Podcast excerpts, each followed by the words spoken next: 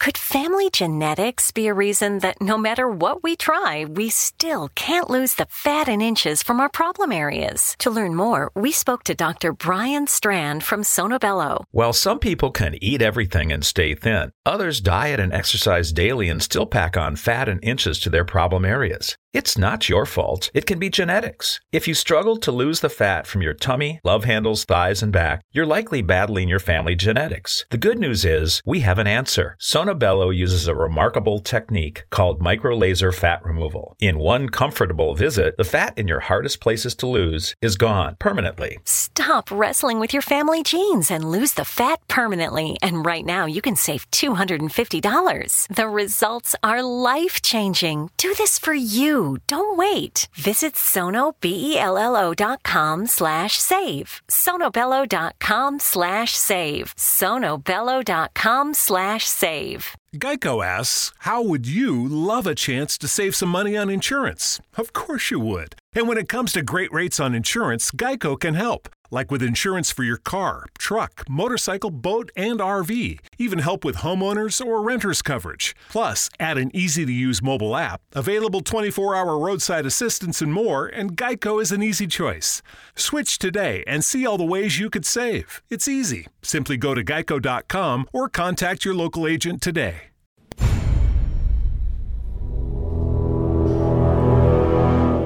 The X Zone radio and TV show is largely an opinion talk show. All opinions, comments, or statements of fact expressed by Rob McConnell's guests are strictly their own and are not to be construed as those of the X Zone radio and TV show or in any manner endorsed by Rob McConnell, Relmar McConnell Media Company, Talkstar Radio Network, its affiliated stations, or employees.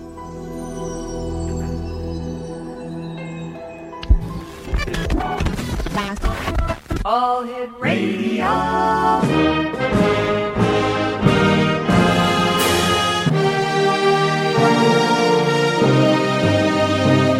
Welcome to the X Zone, a place where fact is fiction and fiction is reality.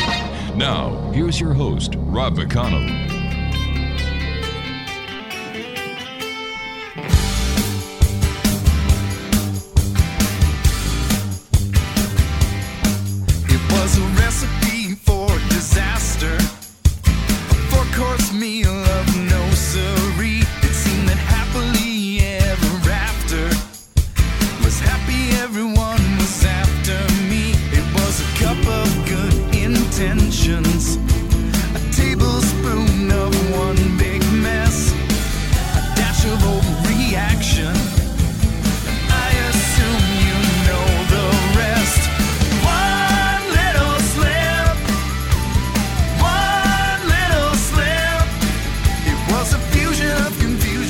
And welcome back to the X Zone, everyone. That's the Bare Naked Ladies with One Little Slip.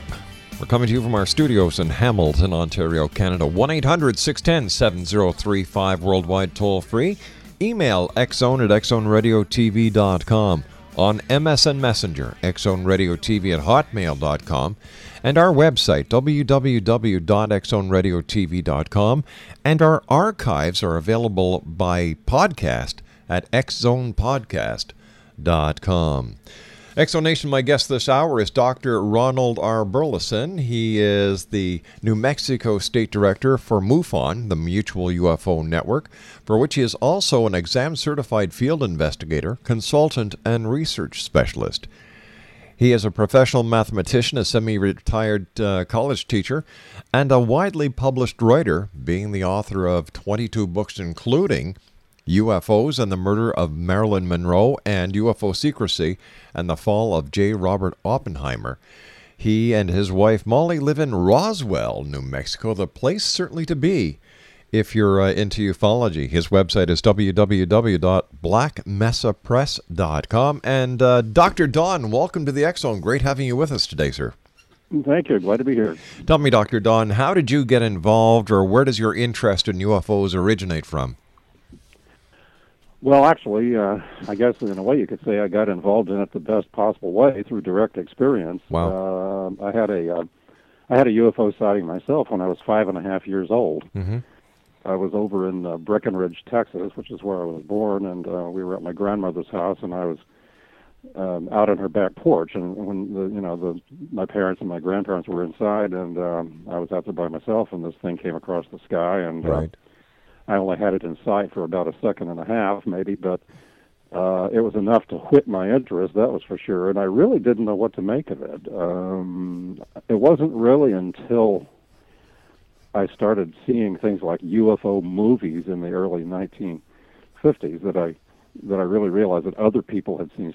The sighting of mine was actually on July 4th, 1947, the same night as the Roswell incident, but 300 miles east of Roswell.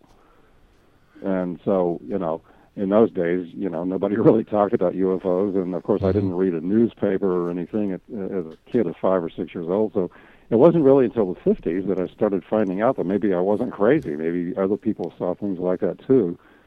And of course eventually I began reading books about UFOs and so forth, and it went from there. Did you really think that there was something wrong with you because you had seen this object in the sky for 1.5 seconds? I kind of had to wonder. I mean, after all, you know, little kids are kind of used to, you know, not being taken terribly seriously, I guess, you know, by adults. In fact, I didn't really even talk to my folks about it. I just thought, well, you know, I saw something in the sky, and I don't know what in the world it was, but, you know, you're not supposed to see stuff in the sky that you can't identify. You know, I knew that it wasn't an airplane or wasn't anything familiar, you know, but... I guess I just didn't have the, you know, the presence of mind at that age to realize that, yeah, you can be sane and still see something anomalous, you know. Doctor, you and I have to take our first commercial break for this hour. Please stand by. ExoNation. Our special guest this hour is Dr. Donald Burleson. As I said, he is the New Mexico State Director for MUFON. That's the Mutual UFO Network. And for more information on how you can purchase... Dr. Don's books, they're available at blackmesapress.com. That's blackmesapress.com. And Dr. Don and I will be back on the other side of this commercial break in 2 minutes as we continue to talk about UFOs this hour here in the X Zone from our studios in Hamilton, Ontario, Canada. Don't forget, you can always go to the X Chronicles newspaper newsstand and read any of the editions that we have up there. I believe there's nearly 30 past editions up on the website. That's www.xchronicles-newspaper.com/publisher. We'll be back on the other side of this commercial break in 2 minutes. Don't go away.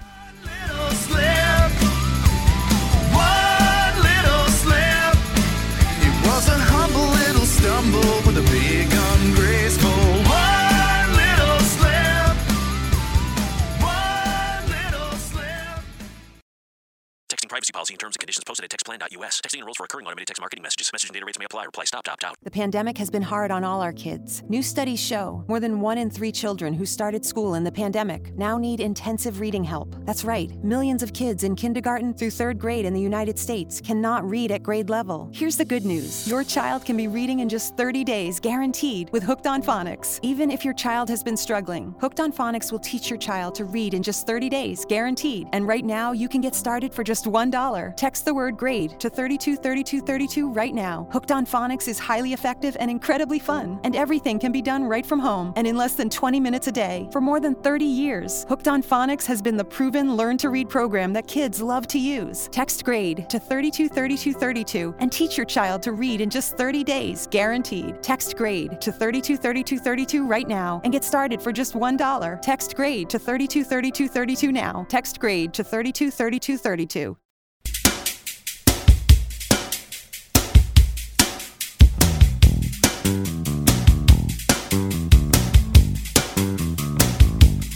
As you brush your shoes, you stand before your mirror, and you comb your hair, grab your coat and hat, and you walk the streets, trying to remember that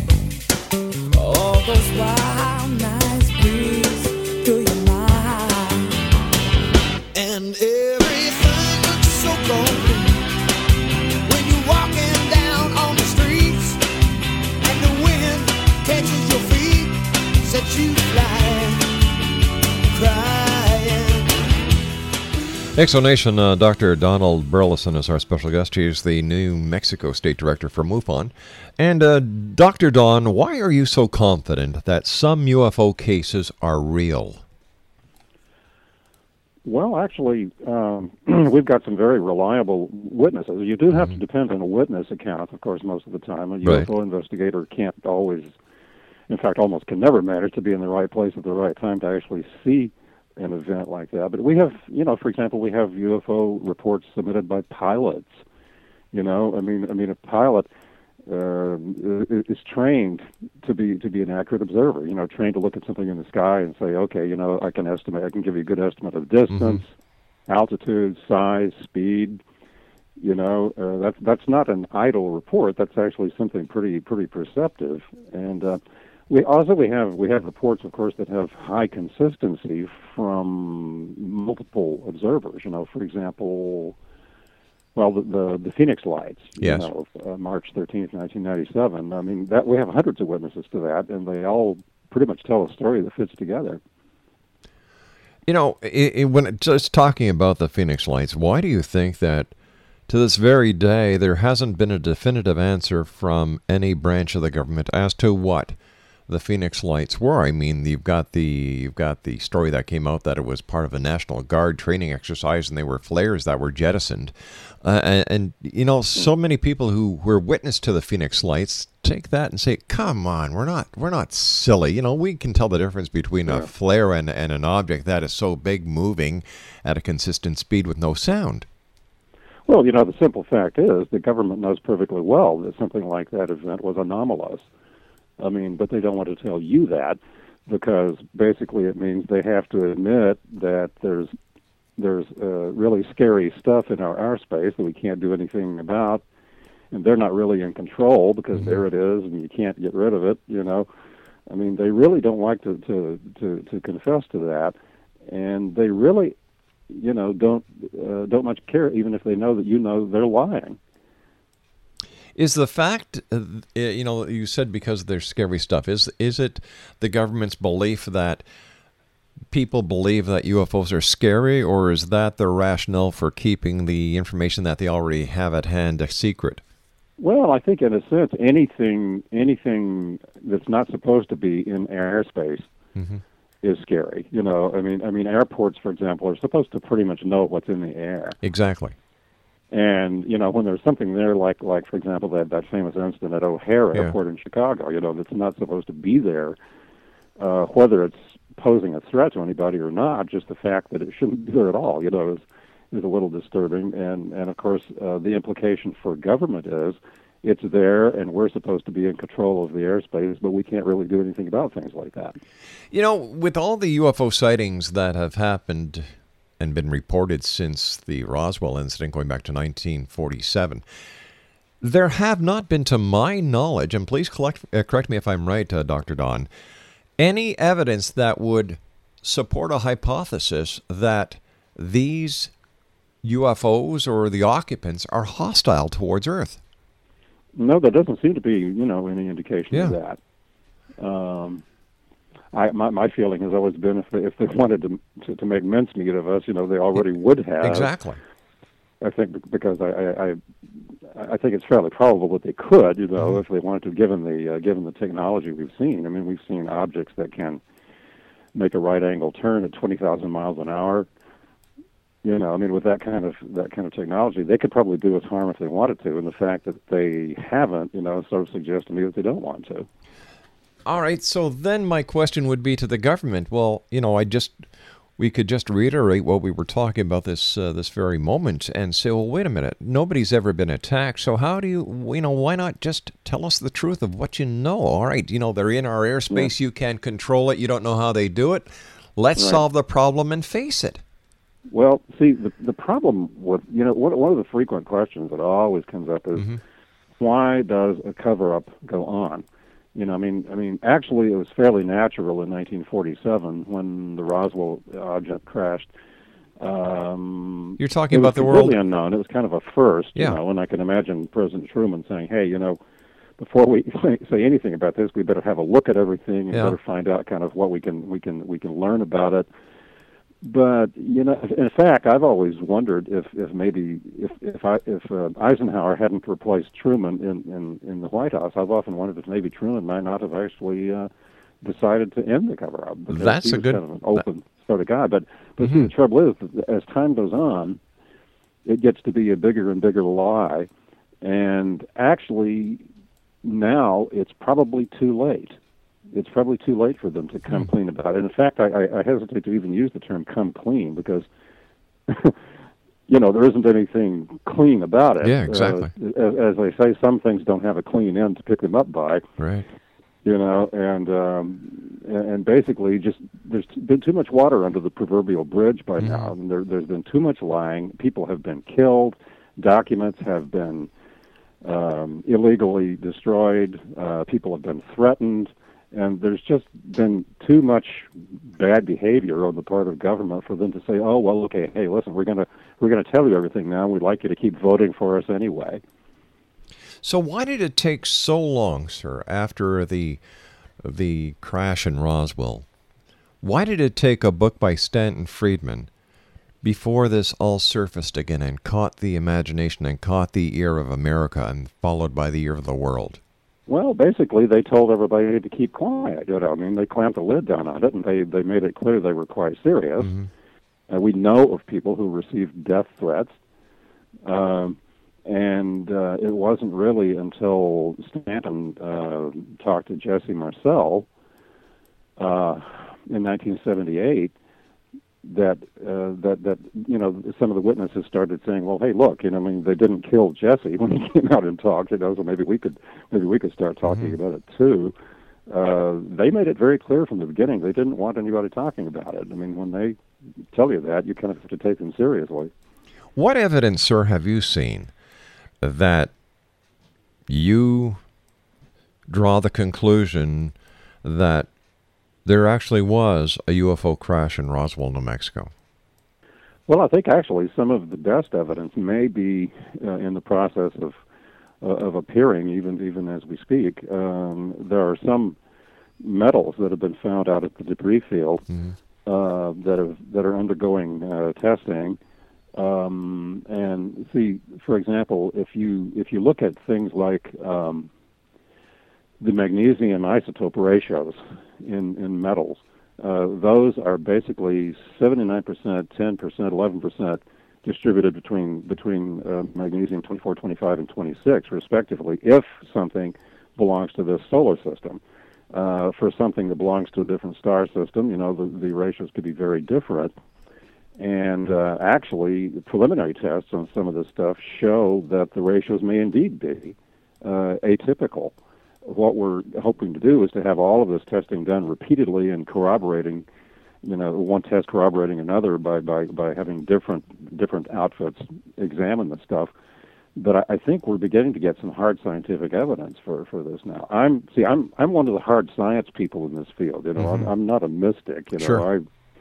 I'm a mathematician, and I see things basically in terms of mathematics and physics. And chemistry, and you know, science generally, and that's what we really need. And I think we're in the process of getting it.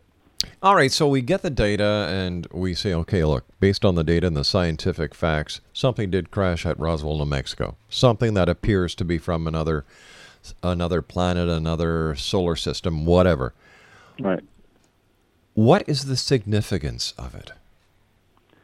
Well, basically, the significance is it could very well be regarded as the most significant event in human history. I mean, you know, you don't have your first encounter with life forms from the great outside, you know, just all the time, and that may have been the first encounter. Or were the first encounters actually those that were talked about in the Bible, the encounter between angels, you know? These things could have been around for centuries, but certainly, in modern times, this is the first time we've really had a pretty clear indication that we're onto something like that. But what would happen, sir, if the evidence came back and it's inconclusive, or that, you know what, this very same metals are found here on this planet? Well, then we would know that. You know, basically, you know, a scientist needs to follow things whichever direction they go. Basically, if If the metals being examined so far, for example, turned out to be consistent with terrestrial isotope patterns, we would just say, well, then they're from the Earth, you know. And if there's any really extraterrestrial stuff out there, we haven't found it yet. So maybe it's out there, maybe it isn't. You know, you just have to look at wherever the facts lead. All right, let me ask you this, sir. Would it be possible to change the isotope patterns of a substance found on Earth to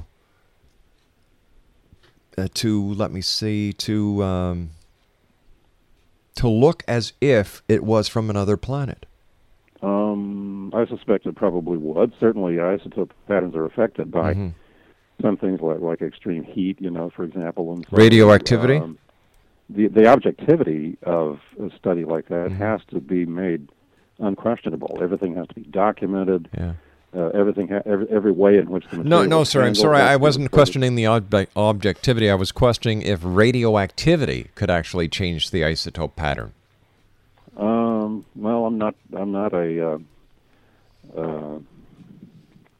that's not my area of expertise. Yeah, no, why I'm asking, that is because, you know, here you've got wasn't there the nuclear arsenal that was actually lifted from Roswell, New Mexico, and dropped on Hiroshima and Nagasaki? Oh, yeah. The 509th Bomb Group here was the only nuclear delivery team in the world at one point. So I'm just wondering if, by chance, this metal may have... spray radiation from that stuff. Of course, we did have the Trinity test in 1945, but that was pretty contained, you know, by and large. All right, sir, you and I have to take a commercial break. Please stand by. Great having you with us, Dr. Don. Exo Nation, Dr. Don Burleson is our special guest. www.blackmesapress.com. We'll be back on the other side of this commercial break with the news. Don't go away. And the people passing by just stare with wild wonder, and inside the jukebox door.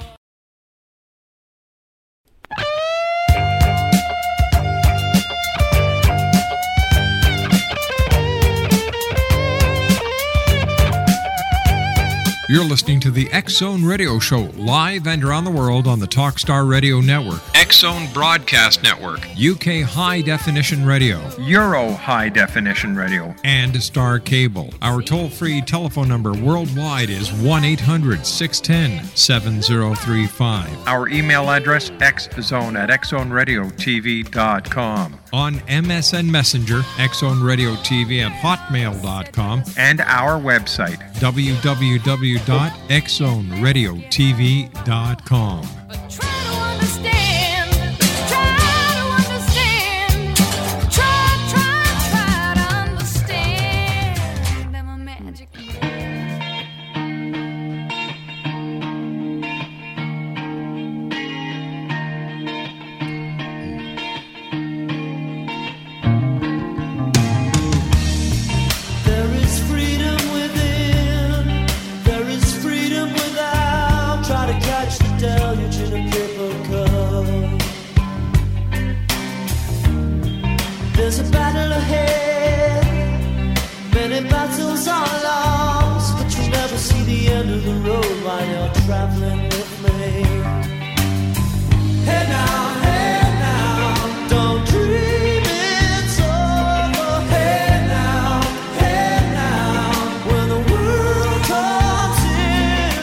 And welcome back, everyone. Dr. Don Burleson is our special guest, www.blackmesapress. Dr. Don is the MUFON State Director for the state of New Mexico. Why do you think, Dr. Don, there are so many people who do not take ufology very serious? Well, I think there are a number of reasons. The attitude toward... The attitude of academia, you know, toward the field of UFO studies has always been lukewarm to terrible, you know. I was pretty fortunate. I mean, I'm a semi-retired college professor, and I still teach, you know, a calculus course every term here at Eastern New Mexico University. And of course, this is Roswell, you know. When I applied for tenure back when I was full-time, I actually put things in my application package about being a UFO investigator, and so forth, you know, and it wasn't the kiss of death, you know. Mm-hmm. It would be at most universities. I think there's just this sense that there's always something suspicious about the anomalous. If you walk into a bookstore, you find, more often than not, you find UFO books shelved alongside of witchcraft and tarot card reading and astrology, you know, and it isn't anything like any of that stuff. When it's done correctly, it's hard science. At least that's the way I try to do it. But I think basically there's it's kind of like the emperor's new clothes. Mm-hmm. You know that old story about the sure do, yeah. Yeah, only the little kid finally got the nerve, you know, to be the one to say the emperor's riding naked in the parade. I think maybe a lot of people would like to sort of take the subject seriously, but they're afraid that they're afraid of what their friends and neighbors and family and bosses and so forth would think, and of course those people might be thinking the same thing. Do you think, in your opinion, Dr. Don, does television and Hollywood help or hamper serious ufology? Well, it may do a little bit of both. I think certainly.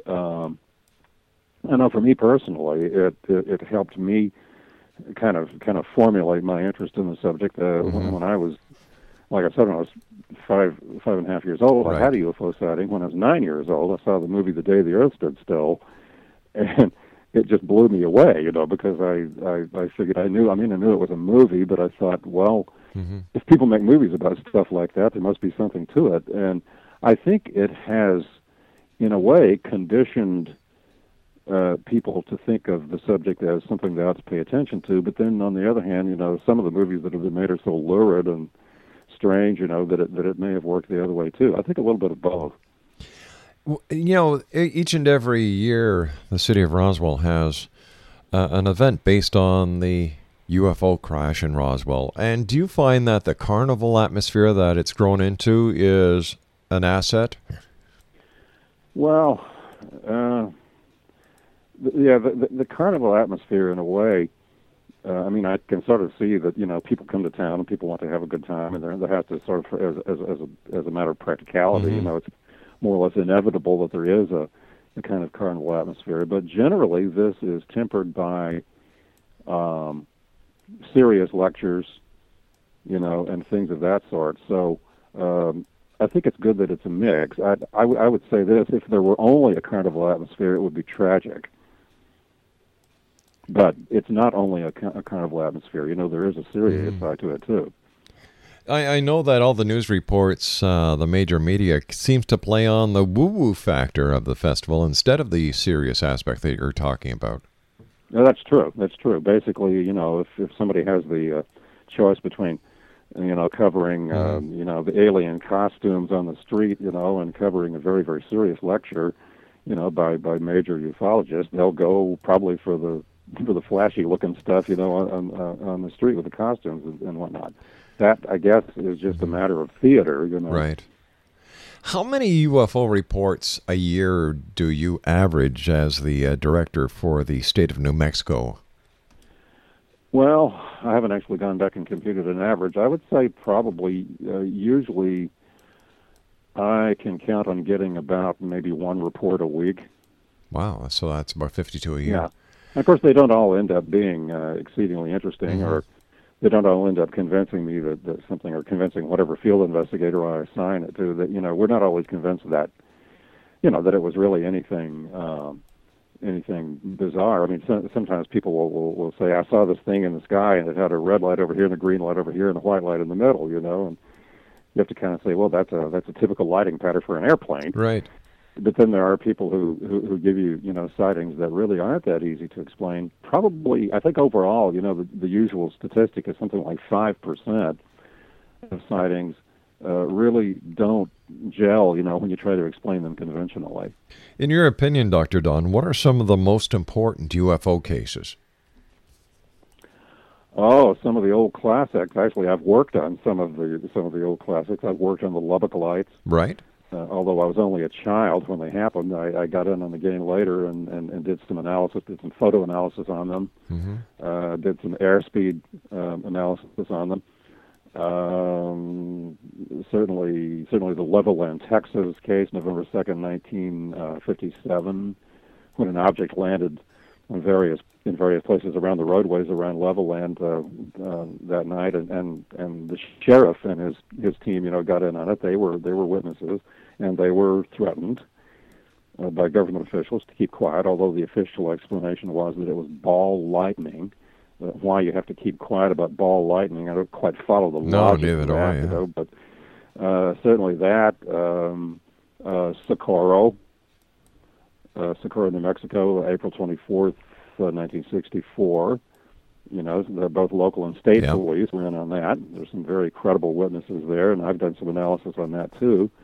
And certainly Roswell and Phoenix Lights, the Stephenville, Texas event, fairly recently, and there are even though the percentage of cases that are really anomalous is probably pretty small, it's enough. It's enough to show that something strange is really going on at least some of the time. In your opinion, are UFO sightings going up or are they going down?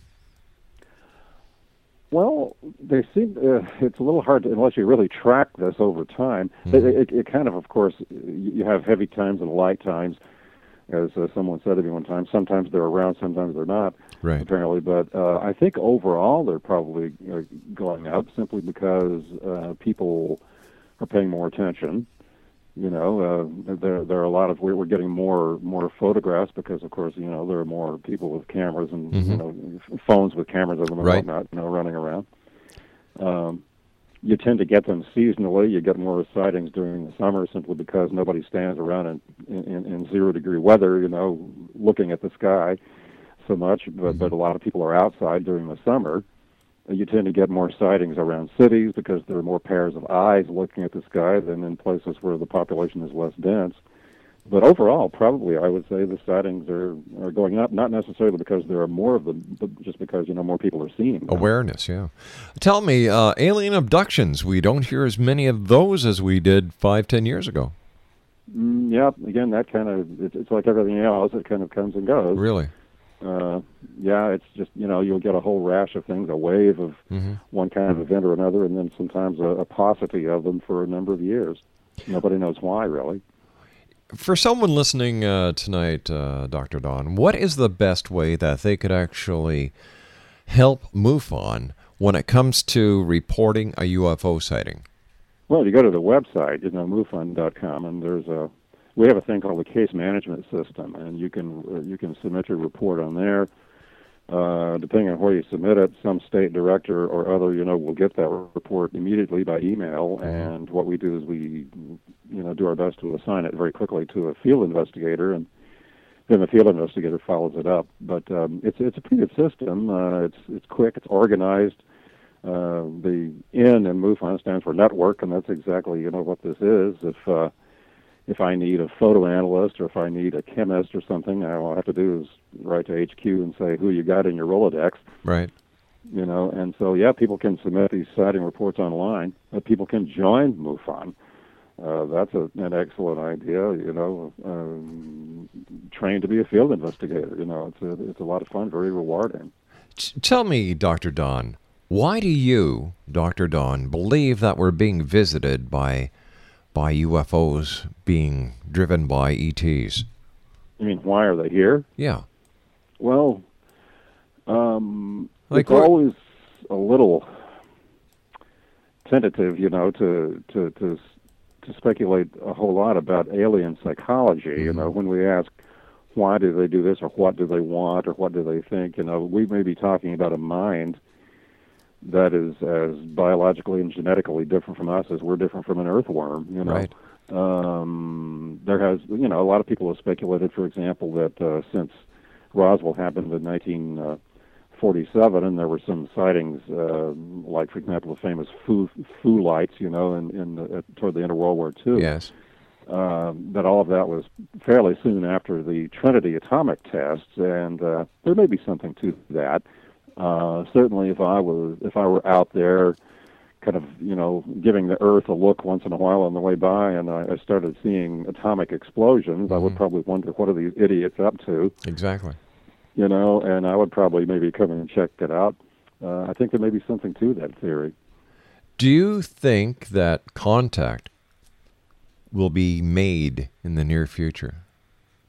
I mean, I don't mean one-on-one contact. I mean the landing in a city in the United States, Canada, or Great Britain, or Russia, where it will be covered by the major news centers, and that the conspiracy, the cover-up, if there is in fact one, won't be able to survive. That will just be over. Yeah. Yeah. Well, one would of course greet an event like that with much interest. Yes. I tend to doubt that that will happen really soon. I couldn't really give you a good reason for that. I just don't get the feeling that it's about to happen. It might have happened already, you know, if whoever is out, whoever is driving these things, really wanted to do that. On the other hand, it may very well be that time to them as a whole psychologically different thing, and they may be content to wait 1,000 years to do that. Do you think the human race is ready for contact? I'm inclined to be a little more likely to say yes to that than some people are. I know there was the Brookings Institute, report that said there would be, a lot of panic, and people would feel that their religious beliefs were being trampled upon, and that their culture was being challenged, and so forth. So I'm inclined to think, though, that we're a little more. That might have been true in 1947. Yeah. But I'm inclined to think that we're a little more resilient than that. I'm inclined to think that we could take it. That we could just look at it and say, well, what do you know? There are intelligent beings out there. We are in contact with them, and welcome to the club. Cattle mutilation. What is your take on that, sir? Well, that's that can be a pretty disturbing subject. I've actually had some reports of those myself. I had somebody tell me a story one time from a ranch in Colorado. This chap was down here visiting, and he said that his people found a mutilated cow out on the prairie, and it was in the winter, and there was a lot of snow on the ground, and there were no tracks or anything around it, and yet it had been surgically tampered with, parts removed, very nice surgical incisions made, and no evidence of anybody having stood around in the snow. So that, in other words, the suggestion was that whatever was done to that animal was done not with the feet on the ground. It was done from the air or something. Yeah. There are definitely things like that. On the other hand, I had a report one time like that, and we went and checked it out, and the animal's all ripped to shreds and very, very crudely torn apart and so forth. Then it was a predator, obviously. So it kind of depends on the on the particular report. Right. If humans were being found in the condition that cattle are being found, I'd really worry. I would really worry. Yeah, but I think we all would. Yeah, the fact that there have been no human mutilations, isn't that a sign to not only the scientific community but the government officials that whoever are in these craft really are not there to harm us, and that we're ready for contact? That would be my conclusion, and for all we know, that may be the conclusion of government officials, too. They don't share their thinking with us, so that may very well be the general perception. And certainly it makes a lot of sense. We don't really know why these animal mutilations take place. Some people have speculated that it's to gather DNA samples or whatever, and, of course, you can do that to humans without ripping them apart. Exactly, if you want to. Yeah. So just hang around a barbershop. Yeah. Hair is an easy thing to extract DNA from. Dr. Don, please stand by, sir. We have to take our final break. X Zone Nation, Dr. Don Burleson, who is the director of the New York State branch of MUFON, the Mutual UFO Network. His website is www.blackmesapress.com, and we'll be back on the other side of this break. Don't go away.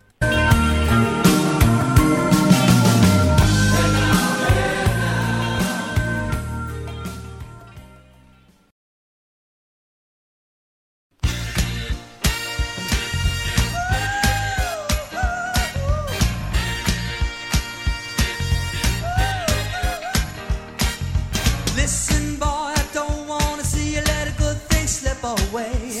You know I don't like watching anybody make the same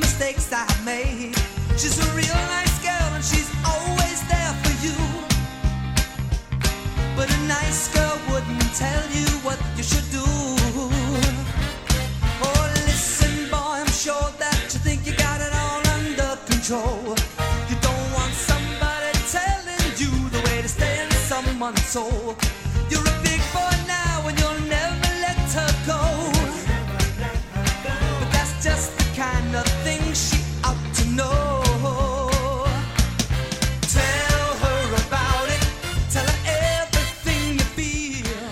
And welcome back, everyone. Don Burleson is our special guest, www.blackmesapress.com. He is the State of New Mexico Director for MUFON. And once again, blackmesapress.com. What do you say to people who say that UFOs couldn't be visiting us because the distances between other star systems and our little planet are way too far? Well, you know, the thing is, we probably shouldn't assume that we know everything at this point that there is to know about physics. You know, I mean, yeah, we'd have a hard time making a trip like that with the technology we have right now. But I mean, who knows what somebody has, you know, that's a million years ahead of us. What about teleportation? You know, we're already beginning to even experiment with that ourselves a little bit. We've teleported things like photons, you know. There was an experiment where a photon was teleported 500 meters, and we did that ourselves. And so what if somebody's been around for millions of years, maybe longer than we have? Could they teleport whole organisms and whole objects? Well, who knows?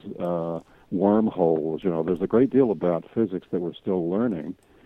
And it's funny that you know, Carl Sagan, the astronomer, used to say that although he believed the universe was teeming with life probably, he didn't think any of it was visiting us because, you know, the distances were too great and so forth. But he knew better than that because that was just what he said in public. He had to say that.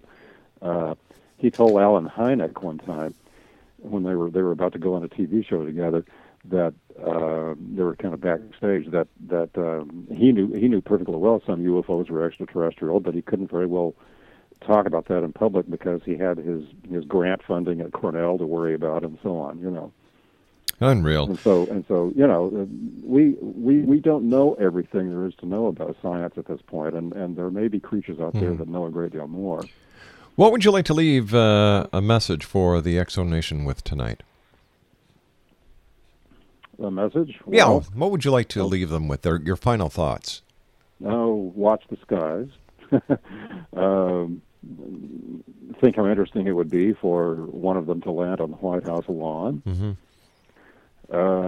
And keep it scientific. You know, basically, if you're going to, you know, observe these things, be a careful observer, be a skeptical observer, you know.